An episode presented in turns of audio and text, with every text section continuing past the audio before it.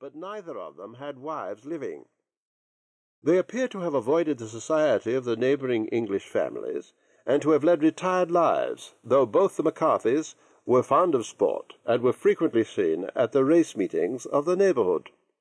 McCarthy kept two servants, a man and a girl.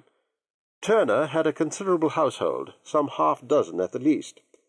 That is as much as I have been able to gather about the families. Now for the facts. On June 3rd, that is, on Monday last, McCarthy left his house at Hatherley about three in the afternoon, and walked down to the Boscombe Pool, which is a small lake formed by the spreading out of the stream which runs down the Boscombe Valley. He had been out with his serving man in the morning at Ross, and he had told the man that he must hurry as he had an appointment of importance to keep at three. From that appointment he never came back alive. From Hatherley farmhouse to the Boscombe Pool is a quarter of a mile, and two people saw him as he passed over this ground.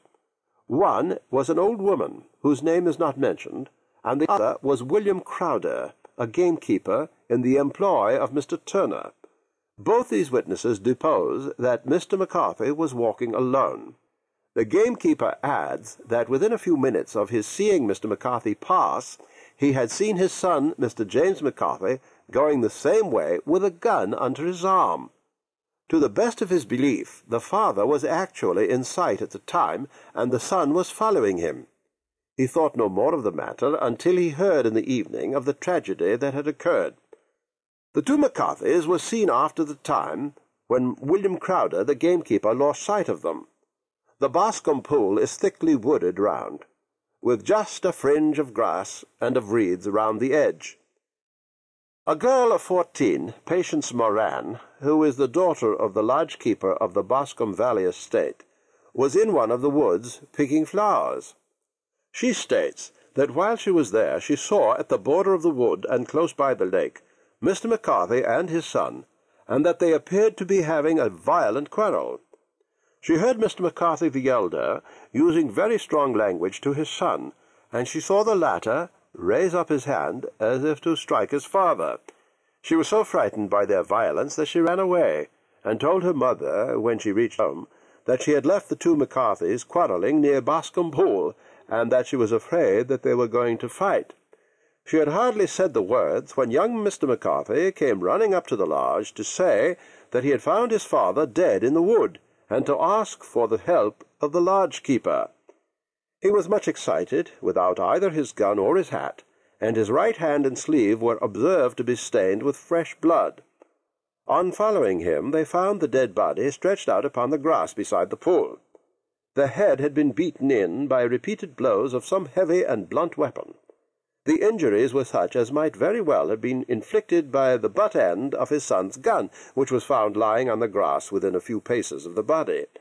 Under these circumstances, the young man was instantly arrested, and a verdict of wilful murder having been returned at the inquest on Tuesday, he was on Wednesday brought before the magistrates at Ross, who have referred the case to the next assizes. Those are the main facts of the case as they came out before the coroner and at the police court. I could hardly imagine a more damning case, I remarked. If ever circumstantial evidence pointed to a criminal, it does so here. Circumstantial evidence is a very tricky thing, answered Holmes thoughtfully.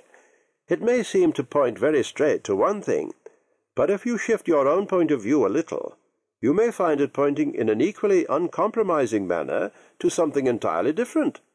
It must be confessed, however, that the case looks exceedingly grave against the young man, and it is very possible that he is indeed the culprit.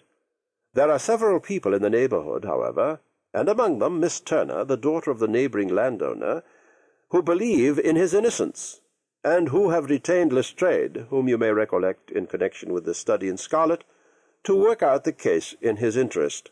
Lestrade, being rather puzzled, has referred the case to me, and hence it is that two middle-aged gentlemen are flying westward at fifty miles an hour instead of quietly digesting their breakfasts at home. I am afraid, said I, that the facts are so obvious that you will find little credit to be gained out of this case. There is nothing more deceptive than an obvious fact, he answered, laughing. Besides, we may chance to hit upon some other obvious facts, which may have been